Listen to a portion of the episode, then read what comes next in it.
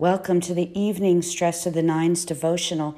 I'm Pastor Tasha Blackburn from First Presbyterian Church of Fort Smith, Arkansas. Let's begin. Good morning. It is 9 a.m. And so far, we have looked at God as our shelter or refuge. We have looked at God as our light, um, was yesterday. And today I want us to consider uh, God as our helper.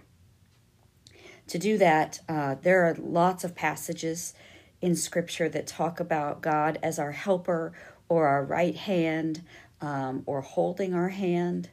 Uh, here is one from Psalm 54 Save me, O God, by your name, and vindicate me by your might. Hear my prayer, O God, give ear to the words of my mouth.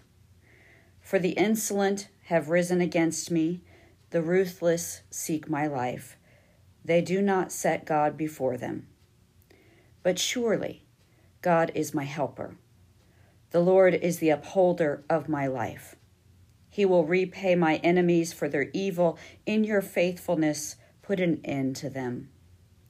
With a free will offering, I will sacrifice to you. I will give thanks to your name, O Lord, for it is good. For he has delivered me from every trouble, and my eye has looked in triumph on my enemies. God as our helper. Uh, often we end that line with God as our helper in time of trouble, right? That is another scripture. As we consider God as our helper, I I have been reminded of a story uh, that Mr. Fred Rogers, Mr. Rogers, told. Uh, perhaps you know it.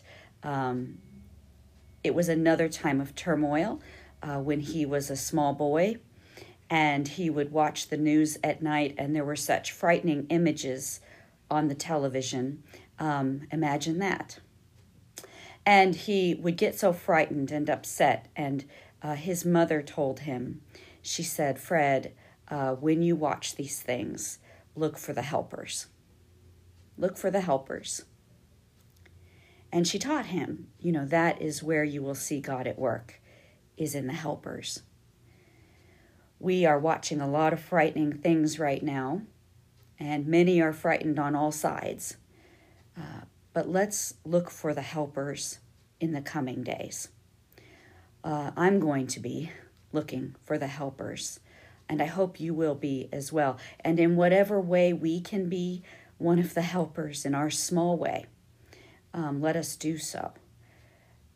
We are um, beginning a season of penitence, a season of reflection. The season of Lent begins today on Ash Wednesday. We'll have a service here tonight at 6 p.m. Um, to commemorate that. Uh, but in that season of penitence, part of it is understanding um, that God is in control, that God is the one who truly has power. Uh, and so we may sometimes feel that our prayers do not go that far, uh, but we are a people who believe our prayers matter and that we are praying to the God of the universe.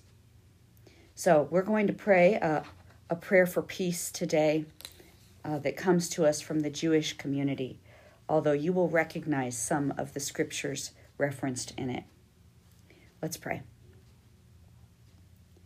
Come, let us go up to the mountain of the Lord, that we may walk the paths of the Most High. Lord, we pray that you will teach us how to beat our swords into plowshares, our spears into pruning hooks, that nation shall not lift up sword against nation, and neither shall they learn war any more, and none shall be afraid for the mouth of the Lord of hosts has spoken. This, O Lord, is our prayer this day. Lord, our helper and our strength. It's in your name we pray. Amen. Tomorrow morning uh, will be our midweek meditations that will be happening during the season of Lent, 9 a.m. Uh, some music, prayer, silence, scripture. See you then. Peace.